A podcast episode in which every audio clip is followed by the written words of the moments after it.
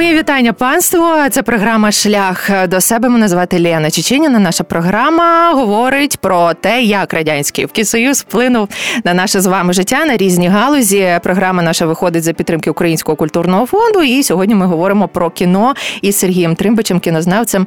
Доброго дня. Доброго здоров'я всім. Е, я розумію, що пане Сергію, 25 хвилин це страшенно мало, щоб поговорити і про радянський союз, що там відбувалось в кіно, і про те, що існує зараз. Але ми спробуємо і почнемо, напевно, що пояснимо з 20-х років, тому що багато людей не знають, що в нас в 20-х роках було дуже круте кіно, яке потім трішечки трішечки воно все загнулось. Е, розкажіть, як все відбувалось впродовж цих 70 років? Довженко, Дзигавертов і так далі, і так далі, і потім як воно розвивалось до 90-х? Ну, по-перше, е, кіно в Україні на українському матеріалі знімалося ще до 1917 року. Але це важко назвати українським кіно. Це швидше таке от е, опередкове кіно. Там навіть був Тарас Бульба знятий за 10 хвилинна картина. А по-справжньому українське кіно починається в 1922 році, от 100 років буде наступного вже літа. Це Вувку, всеукраїнське фото-кіноуправління. Ну, прародитель е, нинішнього держкіно, але суттєвою відмінністю вони не брали брали гроші з державного бюджету. Тобто голівудська модель була? Так, це самоокупно. Вони почали з того, що вони закупили права на німецькі фільми, пакет, і продали його в Росію і так далі. В Росію, хоч було вже Радянський Союз, але Україна, як відомо, в 20-ті роки зберігала свою культурну автономію, і Вувку був автономною, незалежною від Москви організації. Тому в фільмографічному довіднику чимало українських фільмів 20-х років написано, що е, або не сохранилось, не збереглось, або що було заборонено. Але заборонено не в Україні, в Москві. І вони що зробили тоді Вовку? Вони збудували кіностудію Одеську теж. Там вже була, звичайно, але вони розбудували і збудували в Києві нинішню студію Довженка. За кілька років з'явилися зірки і європейські режисури. Довженко за три роки пройшов шлях від початківця до е, європейської знаменитості. Ну, знаменитості, звичайно, не в широких народних масах, а серед е, інтелектуалів.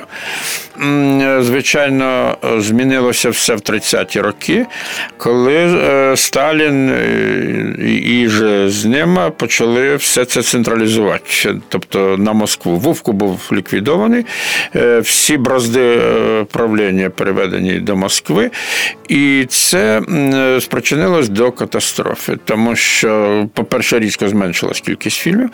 По-друге, вони набули такого совєтського чисто, і там України не було вже дуже часто. Е, Довженко, як відомо, рятувався в Москві. Як це не парадоксально, але коли йому Довженку е, замовлено було Щорс, фільм Щорс про героя громадянської війни. Завдання було в тому, щоб це був українізований е, герой, тому що до того виходило так, що всі герої якісь із Москви е, з півночі сюди опускались. А от Сталіна замовлення було протилежне. Да. І Довженко повертається до Києва і очолює кіностудію, е, яка тепер має його ім'я. В 38-му році Україну очолює Хрущов. І Довженко доволі швидко стає одним із з його наближених. І Довженко е, переконує Хрущова, що подивіться, студія в Києві не робить фільми е, українською мовою, всі е, російською мовою. Більше того, всі на неукраїнському матеріалі. І Юлія Сонцева, дружина Довженко, це зафіксувала в своїх спогадах, що це було саме так. І вона, росіянка, обурювалася так само, що що ж це таке, що на українському язикі нічого не знімає знімають. Довженко робить Щорса ще й українською мовою. Він хотів здавати навіть цей фільм де е, Сталіну. Залишився лист, де він пише, що я е, хочу, щоб ви подивились українською мовою е, і і так далі. Богдан Хмельницький і, і цілий ряд фільмів тоді з'являється. І сам Довженко запускається з фільмом Тарас Бульба. Але все обриває війна. Під час війни Довженко потрапляє в немилість до Сталіна в зв'язку з кіноповістю Україна в вогні і випадає, якби ну вплив його е, мінімізується. Я взагалі радила нашим глядачам-слухачам почитати, хто ще не знає взагалі про Довженка, тому що це ну просто неймовірна якась історія в його життя і стосунків із Сталіним. А от далі до 90-х років, якщо коротко, ось війни, тому що я так бачу зараз, що ми цитуємо там переважно російські фільми, ці радянські російські, там Москва слізам не вірить, все інше з нашого україномовного, саме радянського, ми цитуємо. Ну що там за двома зайцями, чому не було саме масових україномовних фільмів? Ну було мало все, що е, популярне, мусило все-таки бути російськомовним, більше того, з російсько-культурних центрів. Е, до речі, був поділ певний. Е, студія Мосфільм робила фільми більш орієнтовані на масову аудиторію, Ленфільм робила фільми більш для інтелектуалів. От, Тому Мосфільмівські всі ці Рязанов, Гайда і так далі. Але зауважте, що ці фільми, які діставали таку популярність, вони, як правило, не підтримували державою в тому сенсі, що ідеологічно тут, мовляв, на ідеологію це мало працює. А тоді ж кіно мусило бути ідеологічним. Так от на українській кіностудії е, навантаження було таке: ви повинні робити ідейно витримані фільми. Ну, з цим погано складалося, тому що все, що було, я це добре пам'ятаю, що по дитинству. Там про Сталіваров, про колгоспників і тому подібне правильне кіно, ми то, як правило, ігнорували. А от, е, скажімо, колосальний дійсно фільм фільм за двома зайцями Віктора Іванова що після цього здавалося, ця людина повинна заохочуватися, давай комедії. Ні, він після того 5 років взагалі не знімає кіно. Не тому, що він не хотів, а тому, що все бракувалося. Якщо тільки людина визначилась як такий успішний комедіограф, зразу йому е, бар'єри. Е, тому що це не повинно було бути з України. Найуспішніший, так скажемо, кінопроект це українська поетична школа. Тіні забутих предків, Камінний хрест, вечір на Івана Купала, е, Юрій Іллєнко, Білий птах, чорнознакою. І ці фільми це міфопоетичне кіно. Вони називають поетичне, але насправді це міфопоетичне, тому що вони засновані на міфі, національних міфах. Але саме це і спричинилось до того, що фактично це було розгромлено спеціальною постановою пленуму ЦК Компартії України 74-го року, тому що українська національна міфологія не мала розвиватися і не мала впливати на е, тіні забутих предків, стали символом якби такого зловорожа схожості. Здавалося б, фільм на етнічно такому етнографічному матеріалі, там і все таке, да? але вони то розуміли, відчували, що це авангардове кіно, це е, архаїчний матеріал. Сучасне кіно. Але сучасне тоді ж один із московських критиків написав статтю під назвою Архаїсти і лінаватори. А давайте ми поговоримо про ідеологію уже зараз, тому що багато розмов ведеться про наше патріотичне кіно, яке безпосередньо так називається, яке фінансується мінкультом, або просто абстрактно, от якісь там у нас патріотичні. Дуже часто, ну це моє оціночне судження, це є кон'юнктура. Люди приходять на замовлення Держкіно, їм дають гроші, вони знімають, абсолютно не маючи ніяких почуттів до цієї країни. Вони знімають кіно із такими плакатними образами, як були в Союзі. Чому це досі з нами відбувається? Бачите, взагалі, коли кажуть, що, наприклад, е, от в американському кіно ніякої ідеології немає, мовляв, там ні, то насправді це не так. Я колись бачив збірку фільмів е, рубежа 40-х, 50-х голівудських, це те саме радянське кіно. Тільки е, якщо там в радянських фільмах ЦРУ було поганим, то тут КГБ і, і так далі. Тобто сказати, що американці не працюють на ідеології, Америка, ось ідея, ідеологія. І там, до речі, ну простий приклад, якщо було виявлено, скажімо, що якась там спеціальність е, військова страждає, ніхто туди не хоче йти. Пентагон замовляє, там дає ну, велику суму грошей і роблять фільм про це е, все питання вирішено. Це ідеологія чи ні? Зовсім усуватися від ідеології, ну це, мабуть, ще не вдається. Бо якщо ви не хочете працювати на свою ідеологію, значить будете споживати е, і опромінюватися чужою ідеологією. Інша річ, якість цієї ідеології. Тільки хотіла вас це запитати. Тому у нас є справді фільми, які якби ну ну ну ну недавно показали фільм Відер зі Сходу. Це документальне кіно, і здавалося б, воно таке, воно патріотичне. Але це документальна е, картина знято Катериною Степанковою, дочкою е, Ади Роговцевої і Костя Петровича Степанкова. Але це правильне кіно, воно так воно патріотичне. Це про е, театр, який їде, актори, які їдуть туди, от в Донбас. Але це родина, там родинні почуття, вони заражають цій родинність і так далі. так далі. Там багато всяких смислових величин. Тобто, от приклад хорошого кіно патріотичного. Патріотизм повинен бути або Чорний Ворон, наприклад, за повістю Василя Шкляра. Ткаченко, режисер. Фільм там з багатьох причин не вийшов в такому, значить, але все-таки ну, він його критикували. Але він серйозно. історію розказує історію, яку ми повинні знати. І е, патріотичне кіно, як на мене, це насамперед кіно вибудовано на певних історичних сюжетах. І одне з завдань українського кіно, от в останні десятиліття, в нас е, справді не було такого кіно. Але є е, от Антоніо Лукіч, картина Мої, Мої думки, думки тихі. Це от зразок того, ну це десь як Данелії фільми, да, які подобались інтелектуалам, і е, масовому глядачу. Оце десь отакий ідеальний варіант, коли всім фільм подобається, тому що там опущено все це на матеріал е, нашого сьогоднішнього буденного повсякденного життя. І разом з тим він дуже тонкий і, і добре зіграний там Ірмою Вітовською. Вона ще раз довела, що вона блискуча актриса. І до речі, якщо не буде в нас одна основа е, Голівуду в чому е, міфологічні персонажі актори, е, зірки.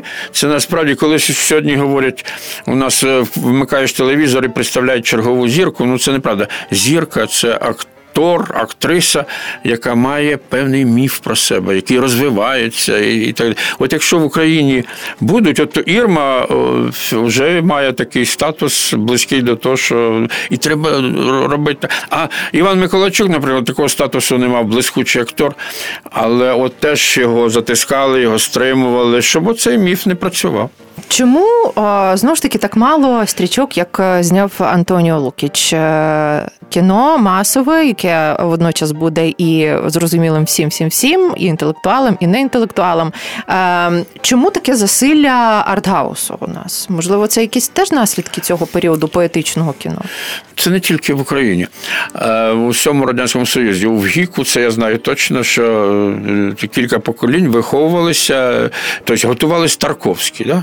Ну, Всі хочуть бути за, Всі хотіли бути Андріями Тарковськими, а ніхто не хотів бути Гайдаєм.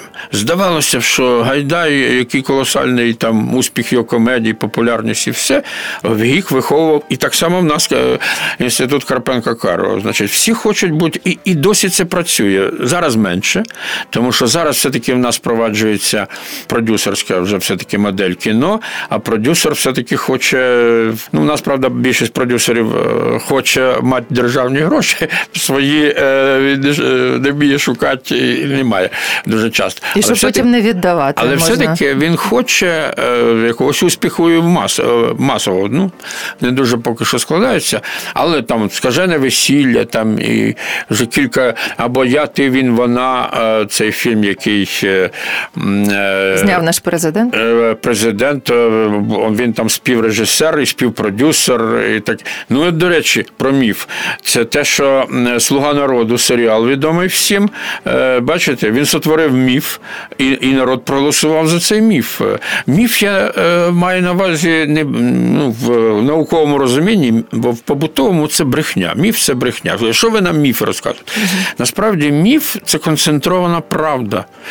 І от ми, якщо віримо в цей міф, е, ну це ж і християнська міфологія, і теж на на цьому збудована, і будь-яка міфологія збудована на концентраті певної правди, яка йде від. І от народ повірив е, в цей міф і проголосував за міф. От вам е, доказ ефективності е, кіно вже сьогодні. Це масовий, це це маскультовський. Ну там це зараз звичайно, найкасовіший український фільм. Звичайно, там був не тільки цей фільм. Ну я маю на увазі в основі популярності Зеленського, що там і 95-й квартал. І... Але що таке 95-й квартал? Це це теж якби оце серіальний комедійний серіал. Або інший приклад, до речі, сучасного успішного Дзідзьо Михайло Хома. Згадайте там ну, високий приклад Чарлі Чаплін. Скільки фільмів? Там же один однаковий скрізь один і той же Чарлі. Да? Він же не, не міняється практично, він просто в різних ситуаціях. От Зільзів практично, як на мене, мені подобається е, цей актор, хоча, по-моєму, його занадто вже експлуатують, і цей образ і він подається. Я б на його місці трошки стримував свої так сказати, це, щоб ну, тиражують тебе занадто, можливо, можливо, а можливо, я помиляюсь. Але оце от е, приклад того, як може працювати е, оця модель і, і успішного маскультівського, тому що повторюю.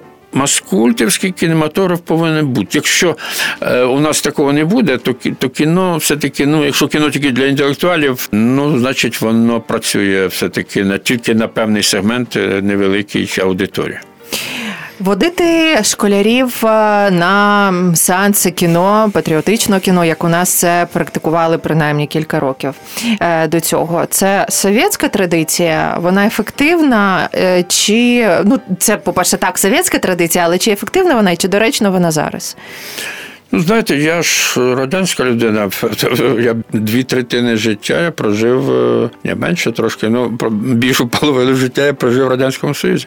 І, і ясно, що вчився в радянській школі. Тому я добре пам'ятаю, але нас всю школу просто от водили. Ну там це Олександрія Кіровоградська область, там недалеко, це не Київ.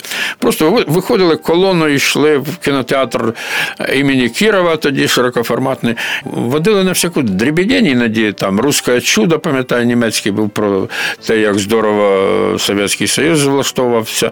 Але, наприклад, нас водили на фільм Війна і мір е, Бондарчука. Е, ну, бо це в програмі було, е, і тут прив'язка була, що в програмі російської літератури, історії російської літератури був знаменитий роман Льва Толстого, то ми дивилися. Тобто, ясно, що ефект від цього все-таки невеликий, від цих колективних. Я вчора з одним з своїх колег говорив на цю тему. В 90-му році я був в Америці.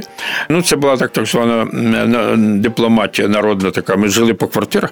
І от е, мої господарі, які мене приймали, американці, вони мене взяли в поїздку по вони е, оглядали, їхній син закінчував школу, вони дивились коледж. Я б дивився програми цих коледжів. Там скрізь був курс кіно і фотографії. Де у нас у нас досі цього немає. Там якісь елементи вже впроваджуються, але дуже е, там діти, от в Америці ті ж та в Європі в багатьох країнах, це виховується.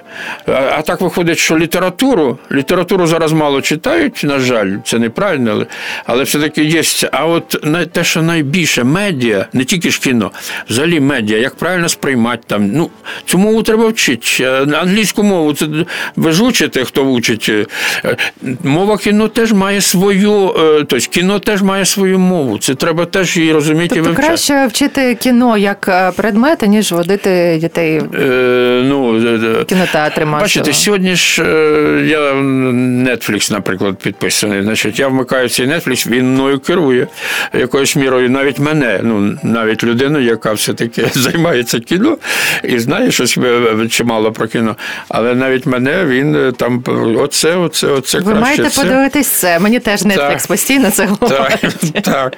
Треба дивитись, але ж ну таки треба вміти дивитись, треба вчитися. Це, до речі, не відштовхує від українського кіно. Чи це не має зворотнього ефекту? От ми сидимо, ми хочемо кудись піти, нас ведуть на якесь е, часто нудне кіно, яке нам не подобається, і ми вже ну, думаємо... це ж якщо ну, наприклад, фільм крутий. Так, от зразок, як на мене, невдалого патріотичного кіно. Ці хлопці, які в крутах стали на захист України, безумовно, герої, але в фільмі вони ніякі. Вони не герої. Там герой, е, цей негативний якраз персонаж, е, там е, русський, він добре зіграний актором. Тому що актор дуже класний. І, і, і драматургійно він прописаний цікавіше. А ті, хто герої, ну ніякі, вони навіть не запам'ятовуються. Тобто там навіть обличчя немає як таких. От вам приклад. Поведіть... А це є приклад такого радянського ура патріотизму? Ну, так, отакі а чому так відбувається? Там недостатньо молодий режисер, йому там здається в межах 40. Де він де вони цього набираються? Я думаю, що він просто взявся. Знаєте, от е, іноді режисери беруться зробити е, фільм. Е, для нього чужий це матеріал, це ж очевидно. Ну і потім, знаєте, сьогодні роблять фільми так іноді за принципом косо криво, а без живо. Швидко, турбулентність, швидко. А це матеріал. Я завжди навожу приклад Лариса Кадишнікова, яка зіграла головну жіночу роль, як відомо, в тінях забутих предків. Вона тоді була актрисою театру «Современник», суперуспішна, популярна. І вона від просилась, наскільки ви думаєте, на рік. Що там е, по сьогоднішніх мірках це один тиждень. Ну і уявіть собі, якби за таким принципом тоді і Лариса і і вся група працювали, б вони б не зняли таке кіно шедевральне. Тому що вони повільно пускались в оці глибини, оці нижні шари оцієї культури. І вони її вібрали в себе. А оцей режисер е, крутів, от, е, для нього ця історія. Е, о, ну, Ми ми тут і зобразимо, що то значить, е, давай, давай, давай, і що там, що там не. Да? Стали. Ну от і ви, це видно, це кіно. Ти мусиш весь цей матеріал е, проробити, він повинен бути стати твоїм. А ні, то виходить таке. Чому нашого от ми формуємо нашого національного героя? Поки що в нас національні герої в кіно це, справді Дідьо і Голобородько. Ще далі формуємо, формуємо, намагаємося сформувати, але переважно ці герої доволі нудні. Вони е, такі теж плакатні, вони дуже ідеальні. Таке враження, що автори бояться якихось визначних, особливо постатей, зробити якимось не такими, і хай він буде до нудності ідеальним. Чому це відбувається? Ну, бачите. Е, наприклад, в росіян, е, які люблять міфи, їх продукують, ну і правильно роблять. Е, інша річ, як їх оцінювати, часто там все це. Але у нас, скажімо, Довженко, ну, супер цікаве, драматичне, авантюрне, наповнене авантюрами, навіть його там стосунки з першою дружиною, там стільки авантюрного, стільки незрозуміло.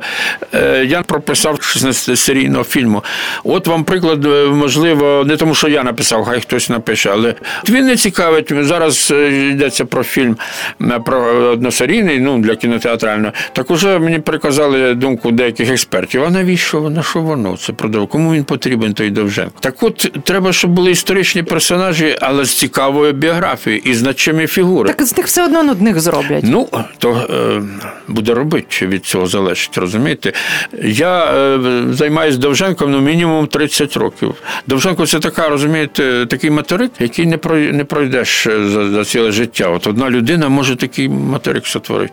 Оце було б ну, за умови ефективного. значить. Е, Але чому бояться у нас так е, щось погане сказати про там, там я не знаю, от кіно про Стуса, там дуже ідеальний, от він дуже ідеальний. Навіть дивуєшся, а звідки в нього в цього героя дитина взялась, тому що таке враження, що він не міг ну, там, нічим займатися таким неподобством. Там, між нами кажучи, в останній третині фільму вони взагалі автори забувають е, про Стуса, а в них в фокус потрапляють два е, цих е, значить, охоронники, які чоловічої статі, які цікаві одне одному. Розумієте? Ну це ж модно сьогодні такими речами займатися. Да? І вони забувають і про Стуса. Розумієте, це це вже навіть смішно. Ну, до речі, ця пара це двоє так охоронців, гомосексуалів. І мені здається, це пара, які ну між якими найбільше романтики існує. Так, в цьому що. І видно, що режисеру е, ця пара цікавіша, ніж Стус. Розумієте? От Там просто ще Не берись робити е, таке кіно, якщо тобі воно про такого героя, якщо він тобі не цікавий. Такий, розумієте? Згадайте класичний фільм е, братів Васильєв про Чапаєва. Там же Чапаєв не зовсім не ідеальний, він з великими недоліками, смішний там і так далі. Тут дійсно хороше, класне кіно. Я пам'ятаю, ми в дитинстві з великим задоволенням його не один раз дивилися. От такий герой повинен бути е, не обтесаний, не не ідеальний. Для чого його е, позбавлять е, всіх недоліків, він весь правильний, до жінок тільки правильно, любов у нього тільки правильна і так далі. Та людина будь-яка, навіть велика, ми знаємо, скільки в них. Тому що велика людина все одно велика, вона просто велика у всьому, і великі помилки в неї, і великі драми, і таке інше. Так от про це треба знімати кіно. в тому числі. У нас лишається з вами е, кілька хвилин. Я хотіла от за останнє запитати, е, що е, багато режисерів, кінематографістів самі зізнаються, що вони не готові знімати еротичні сцени. Актори бояться, режисери бояться, всі перелякані. Це це наслідок радянського союзу. Не думаю, що це наслідок прямо чого все прив'язує до радянського союзу. В основі традиційної моралі така цнотливість. Не треба загалятися все. Ну по молодих багатьох я б так не сказав, що вони вже так чимало актрис там роздягаються без проблем. Це не спадок радянського союзу, це спадок патріархального такого традиційного суспільства. Ну а зараз у нас модерну повну скрізь, в тому числі і в сфері еросу. Але там, де ерос, там відомо і смерть, і всякі драми смертельним е, таким відтінком. Ну на такій ноті ми закінчуємо нашу розмову. Сергій Тримбочкін, знавець, був е, сьогодні з нами. Це програма Шлях до себе. В ній ми розповідаємо про вплив е, радянського союзу на Україну. З розбираємося, що є впливом, що не є впливом. Наш проект виходить за підтримки Українського культурного фонду. Мене звати Лена Чеченіна. До нових зустрічей.